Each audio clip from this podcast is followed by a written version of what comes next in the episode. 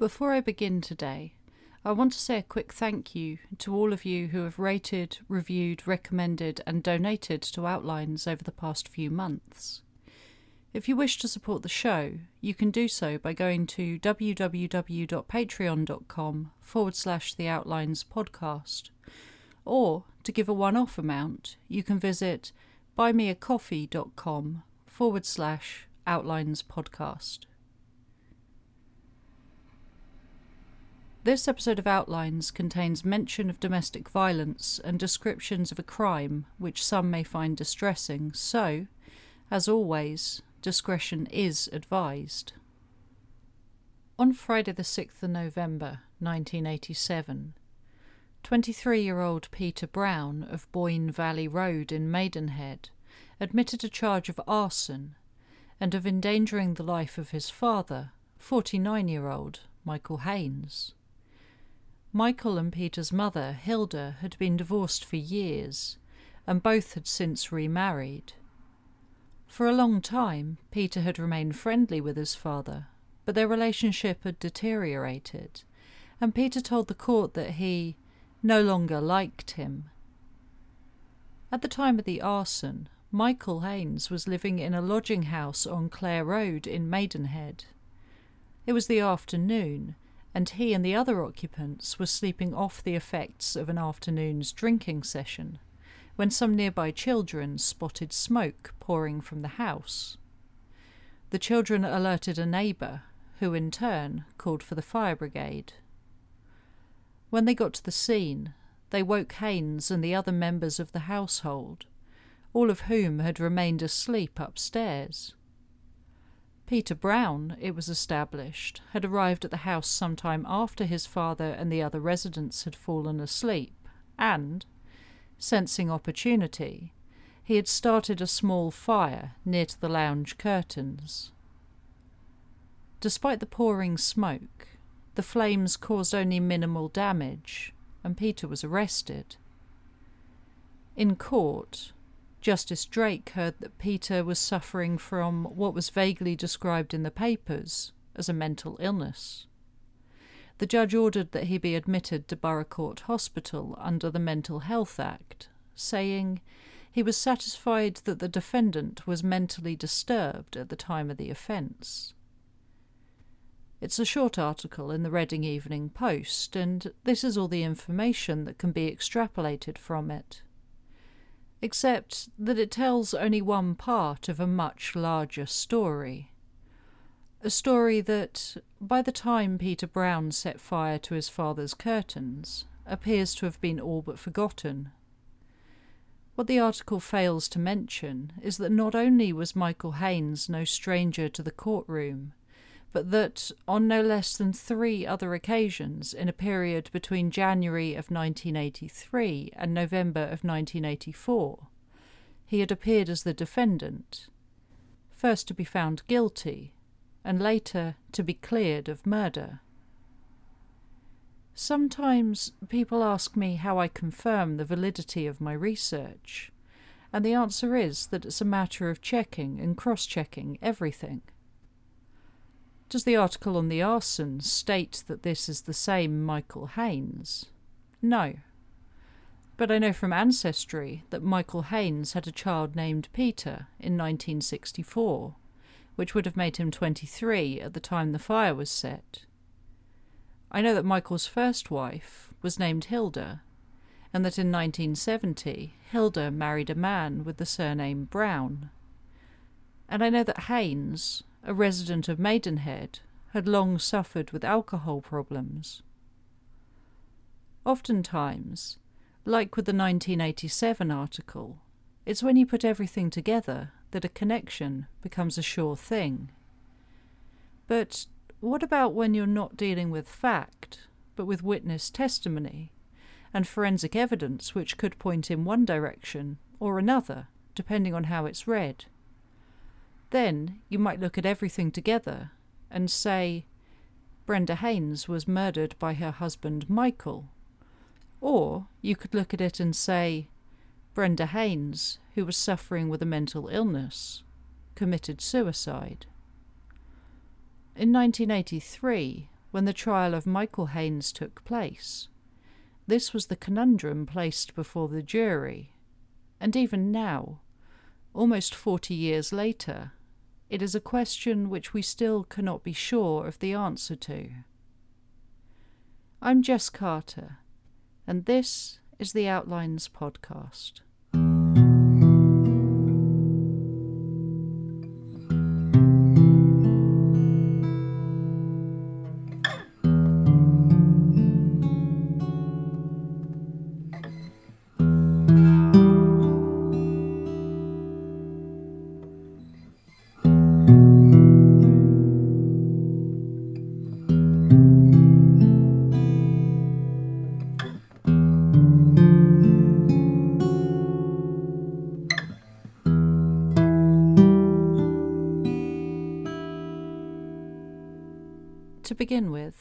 Want to tell you all I can about Brenda Haines. Sometimes information is easy to come by in cases like this, other times not. I've tried to piece together the facts mentioned at trial with what I can find in official records as best I can, but there are, of course, large gaps in her timeline. I know that she was born Brenda Betty Miller on the 8th of February 1932 in Croydon, Greater London. She appears to have come from a large family, all of whom were also born in Croydon. In 1951, 19 year old Brenda was married for the first time to a man named John Tigg, who was 12 years her senior. By 1960, the two, who had one child, were living at 44 Gordon Road in Thatcham, near Newbury in Berkshire. By 1964, however, Brenda had remarried. This time, her husband's name was Trenny Bashford, and this is where it gets a little difficult to explain. On the 1939 England and Wales Register, John Tigg Brenda's first husband, was recorded as living at 62 Lake Hall Road in Croydon, together with his parents and sister, Beatrice. At number 63 Lake Hall Road, also living with his parents, was 21 year old Trenny Bashford, who was working as a trainee pharmacist. Interestingly, on the record for 16 year old Beatrice Tigg, her surname has been crossed out, and in its place is the name Bashford. Further research shows that Beatrice and Trenny were married in Croydon in 1943, and that by 1947 they were living in Newbury. By the early 60s, the two of them were residing at Pollard's on Collaroy Road in Thatcham, a little over a mile away from John and Brenda's home on Gordon Road. It's unclear what the circumstances were which led to Brenda marrying her husband's sister's husband, but in August of 1964, it appears as if Trenny purchased a house at 2 Longleat Gardens in Maidenhead, where Brenda would live until her death in 1982. By October of that same year, the couple seem to have had a child together and while there is a little crossover on the electoral registers early on in their marriage, the two apparently lived in their house in Maidenhead until Trenny, who was 14 years Brenda's senior, passed away on the 2nd of October 1972, aged 54. Brenda, who was 40 at the time, continued living in the house at Longleat Gardens with their son and in 1979 she married again, this time to 41 year old Michael Haines, a window cleaner by trade, who was divorced with four children by his first wife, Hilda. In an article from 1984, it stated that Michael had seven children, three with Brenda. As far as I can tell, this is inaccurate. As I mentioned, Brenda had two children, and Michael had four, although I did find a record for one more child, born at the end of the 60s, who could have been Michael's. The child's surname was recorded as Haines, and their mother, who would have been quite young at the time, appears to have lived a few streets away from where Michael's mother lived. This isn't certain, though. When I started writing this section, I was worried I wouldn't have much information to share about Brenda's life. And I have a fair amount of detail about where she lived and who she was with, but what about her as a person? At Michael Haines's trial in 1983, it was revealed by Dr. Peter Maddox, who had treated Brenda several times at his psychiatric unit, that she had a history of mental illness and was suffering from manic depression. She had attempted suicide on more than one occasion, and in the months before her death, she'd made several attempts on her own life, including overdosing, jumping into a river, and putting a plastic bag over her own head. She had even, apparently, told her hairdresser on the day she died that she wanted to kill herself, but that she didn't know how to do it.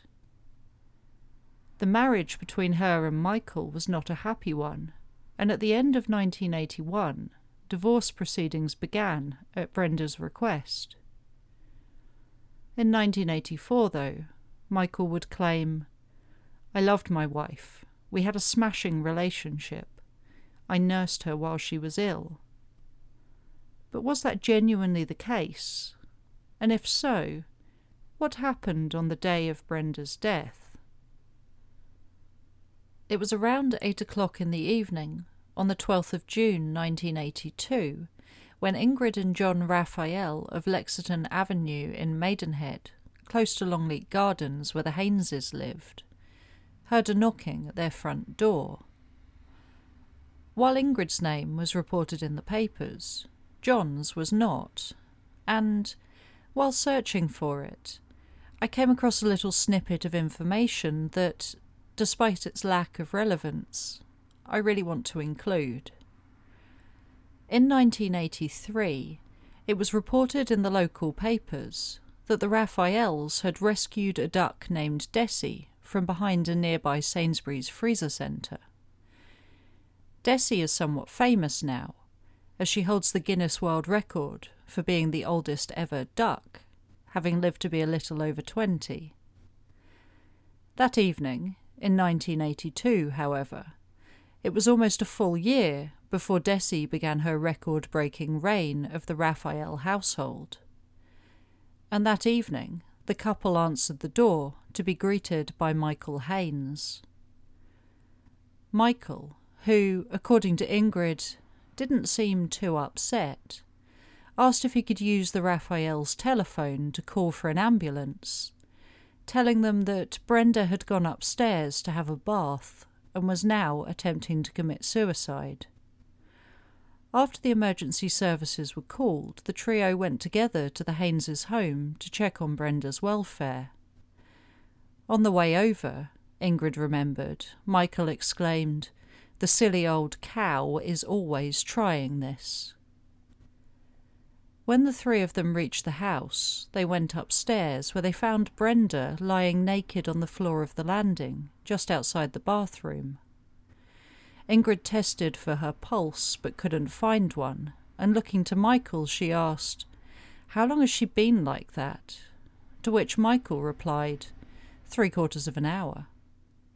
Despite their efforts to revive Brenda, when the doctor arrived, he certified that she was dead Reportedly, on hearing this, Michael Haines declared, Stupid cow, why did she do this to me?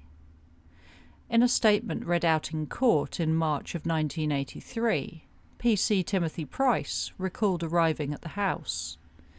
There, he found Michael, who was dressed in a shirt and shorts, rubbing his wife's hands and saying, Come on, you can make it, girl. We had some good times together. When his statement was taken, he told the police that he had been drinking that day and had brought some whiskey home with him. He didn't immediately say so, but later he explained that Brenda had asked for some of the alcohol and told him that she was going to take as many tablets as she could find. According to Michael's version of events, his wife drank what he described as a couple of whiskies, although a police statement would estimate the amount to have been around four measures of alcohol. Haines claimed that Brenda appeared down and that after consuming the drinks, she went to have a bath. He added, I found her in the bath. She'd taken an overdose. To illustrate this fact, he reportedly produced a number of empty pill bottles for the police. While he didn't mention it in his initial statement, later he claimed that he allowed Brenda to go upstairs, knowing that there was a chance she would try to kill herself while drunk.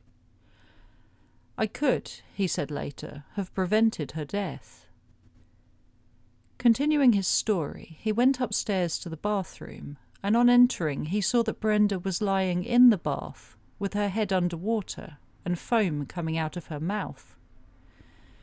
He said that he got into the bath to pull her out, and when he laid her on the floor, he began trying to give her the kiss of life, before going to Ingrid and John Raphael's to call for the ambulance. Later, it would emerge that there were holes in this initial statement, the timeline wasn't quite accurate. And more than one witness would go on to say that they had doubts about the genuineness of Michael's emotions that night.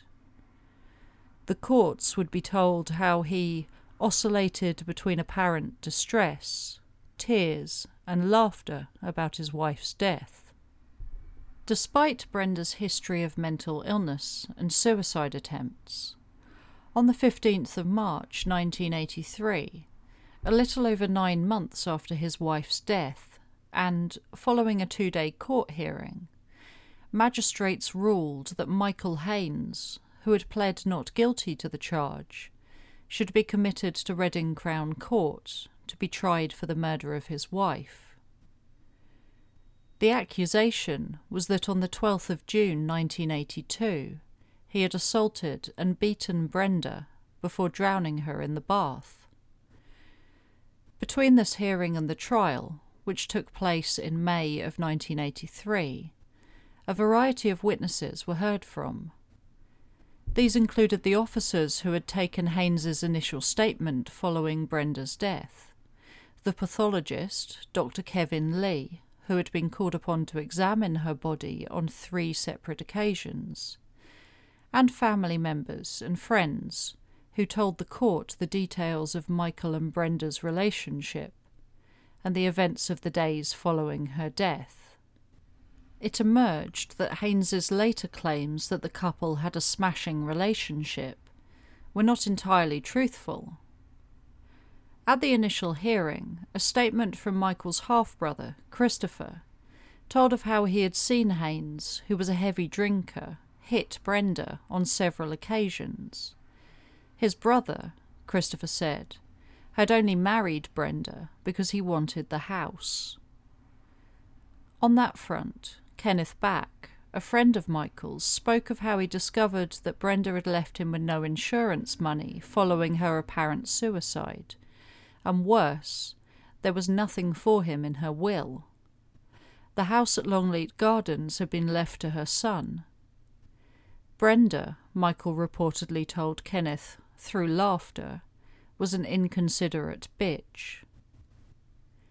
Michael Kennedy QC, the prosecutor in the May trial, told the jury that while Haines had shown signs of being upset after Brenda's death, there were also indications that he was putting it on. Haines's niece Karen said in a statement that she went with her mum a couple of days after Brenda had died to help tidy up the house. She told of how Michael took them to his stepson's bedroom. The stepson was away at boarding school at the time, and there was no reason for any of them to go into his room. They pulled back the covers on the bed, only to find that concealed underneath them were six letters one of which was addressed to whom it may concern. On seeing the letters, Karen said, Michael began to cry, saying, I know what they are. All six were suicide notes, and on examination it was determined that, while all of them were in Brenda's handwriting, They were not new, and had probably been in the house for some time.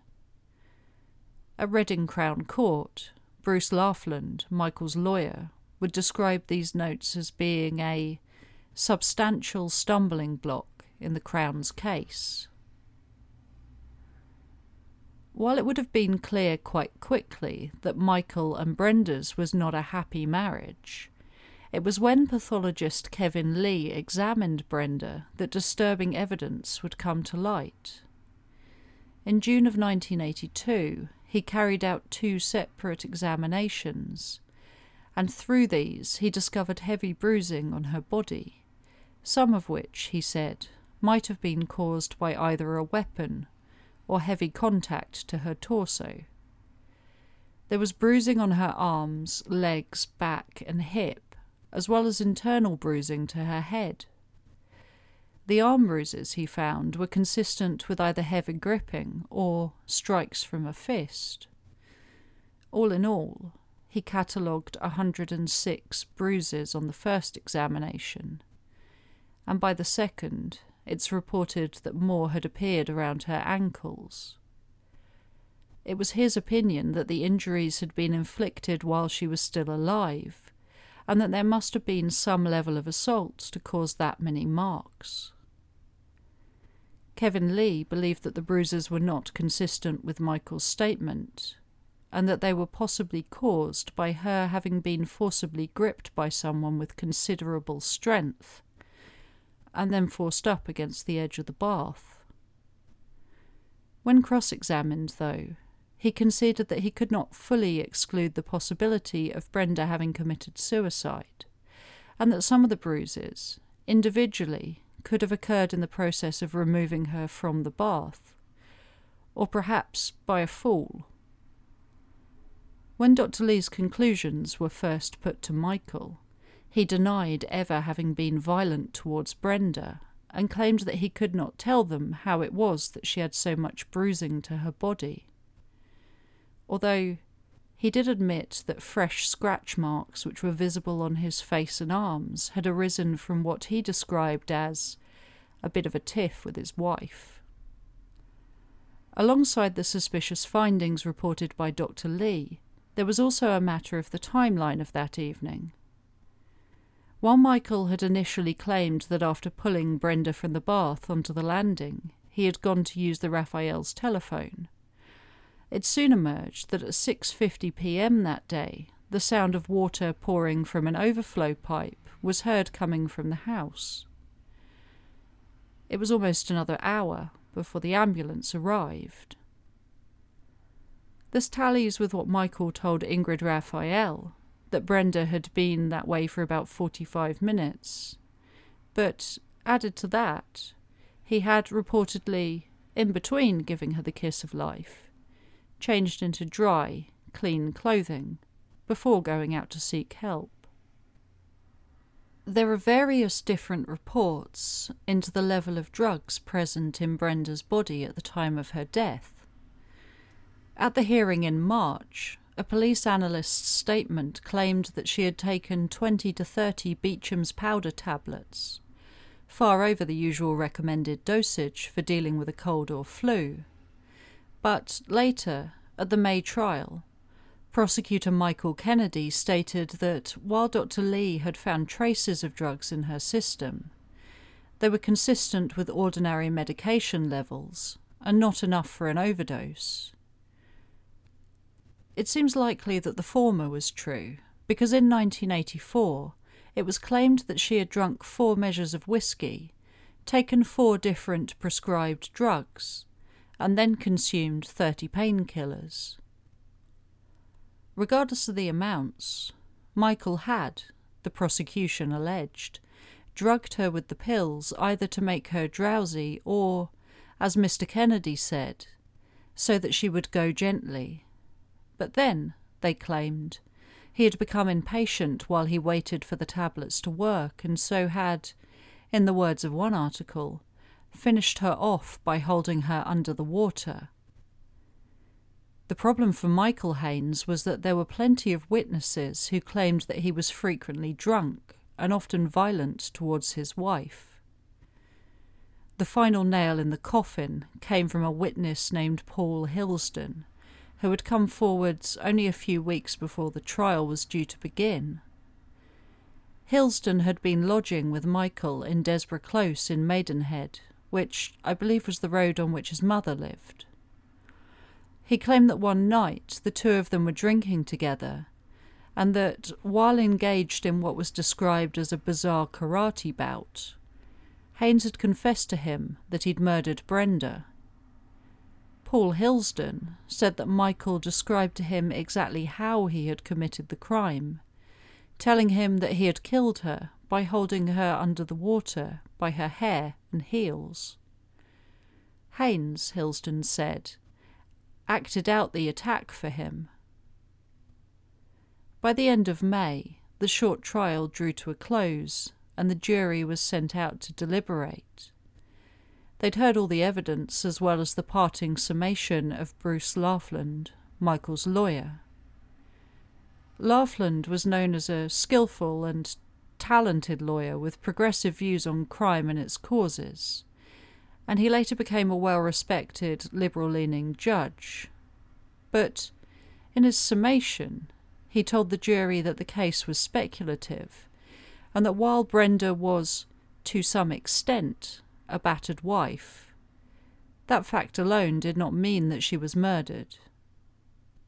The jury disagreed, and on Thursday, the 26th of May 1983, Michael was jailed for life for the murder of Brenda Haines. For the next 14 months, Michael Haines was kept without contact with his family at Wormwood Scrubs, a Category B prison in London. Later, he'd tell reporters of how he knew that the inmates there were saying, There's the bloke who murdered his wife. But the prison staff, he said, were excellent and he even went so far as to claim that they were like brothers.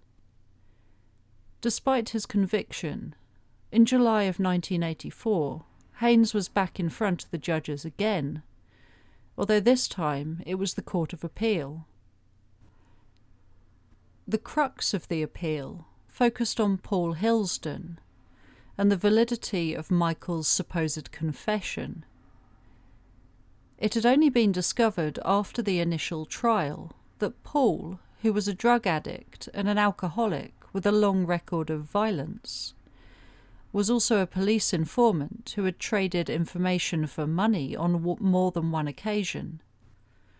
The problem was that because Paul Hilsden had been such a late addition to the witness list, the defence's lawyers had not had time to properly investigate his background and because of this, they did not know and therefore could not question Paul Hilsden on his activities as an informer. Hilsden, who failed to turn up at the appeals court and had to be fetched by police from Maidenhead, for his part denied ever having traded information with the police. Justice Ackner addressing the appeals court, said that he believed that if Haines's defence team had been given the opportunity to question Hilsden about his role as an informer at the original trial, he would have denied what the justice referred to as his role as a grass. Justice Ackner said of Paul Hilsden that, from first to last before us, he was a wholly unsatisfactory witness. Not only that, but he added that, in the eyes of the jury, perjury would have been added to his other qualities of dishonesty and unreliability. On Monday, the 30th of March 1984, having spent 14 months in prison, Michael was cleared of Brenda's murder. Justice Ackner was quoted as saying that if the jury at his trial had known the chief prosecution witness was a paid police informer, they would not have hung a dog on his evidence. There are a few photographs taken in the aftermath of this. In one, Michael, who wears a huge smile, hugs his brother George and sister Patricia. In the other, He bends his knees and stoops into frame to wrap his arms around his mother, Lillian. He has a Cheshire cat smile which isn't quite pleasant to look at, and his mother, who had burst into tears as Michael emerged from the court shouting, I'm free, at the top of his lungs, bears a look of relief as she grins into the camera's lens. Visibly emotional, she told the reporters, I've been waiting for this day. I knew it would come, but I didn't think it would be this soon. Michael said that he felt bitter at his wrongful imprisonment and would be seeking compensation.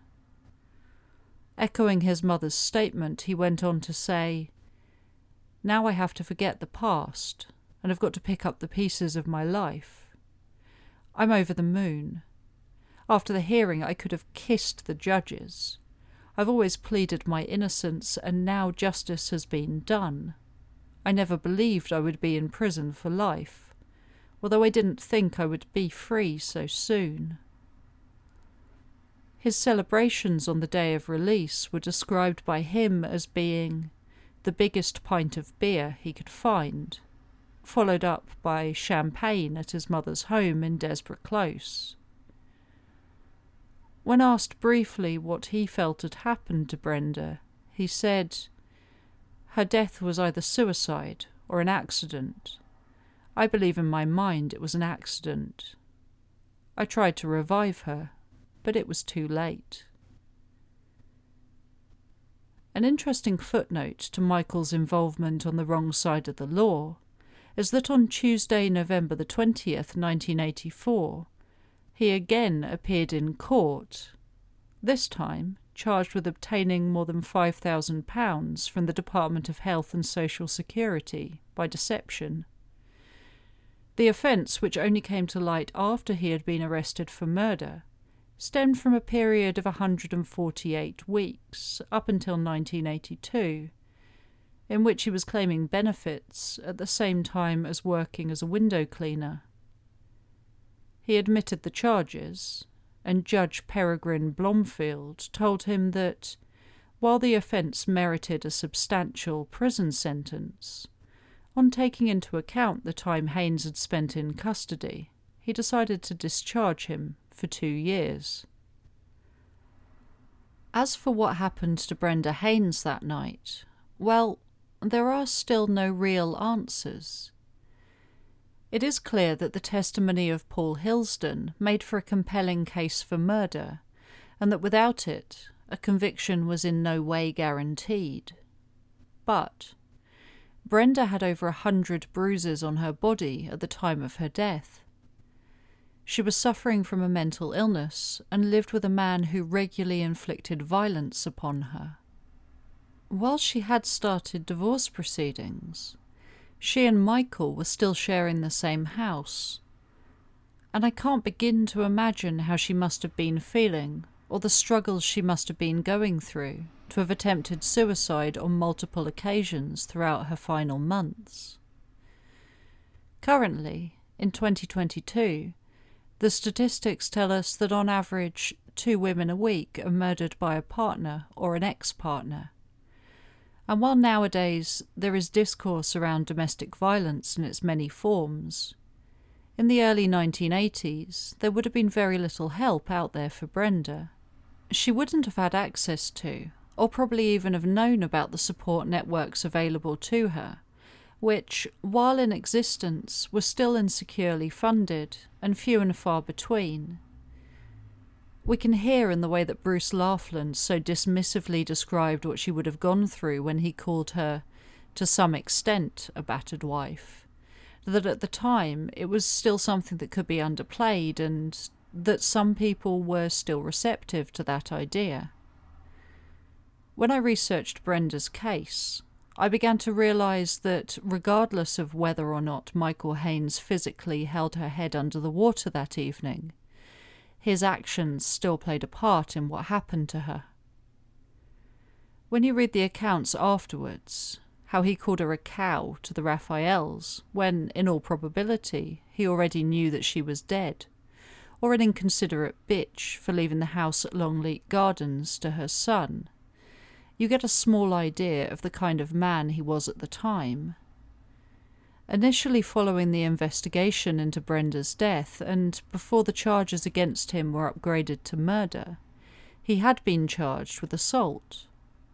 Actually, before it was dropped in favour of the murder charge, the case almost made it to court.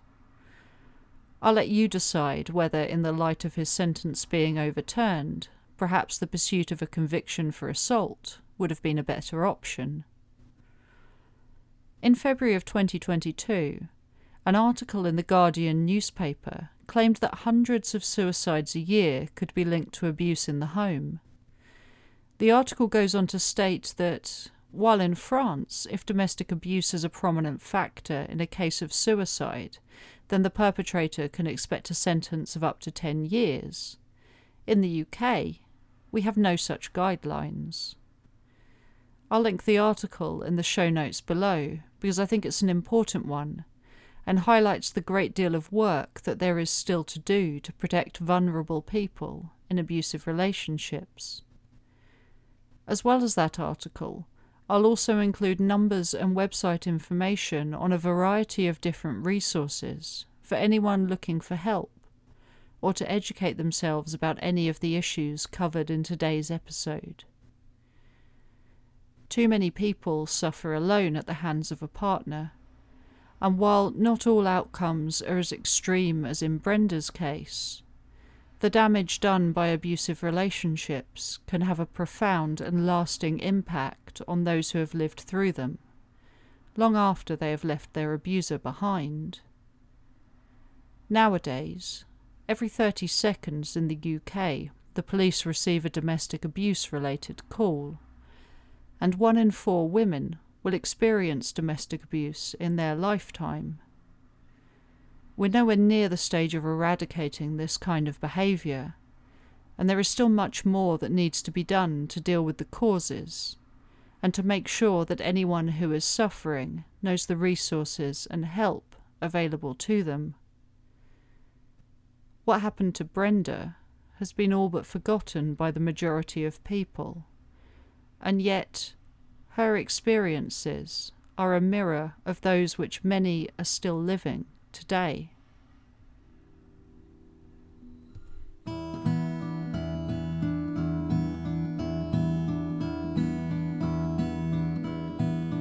This episode of Outlines was researched, written, performed, and produced by Jess Carter. The music was composed by Elias Hardy.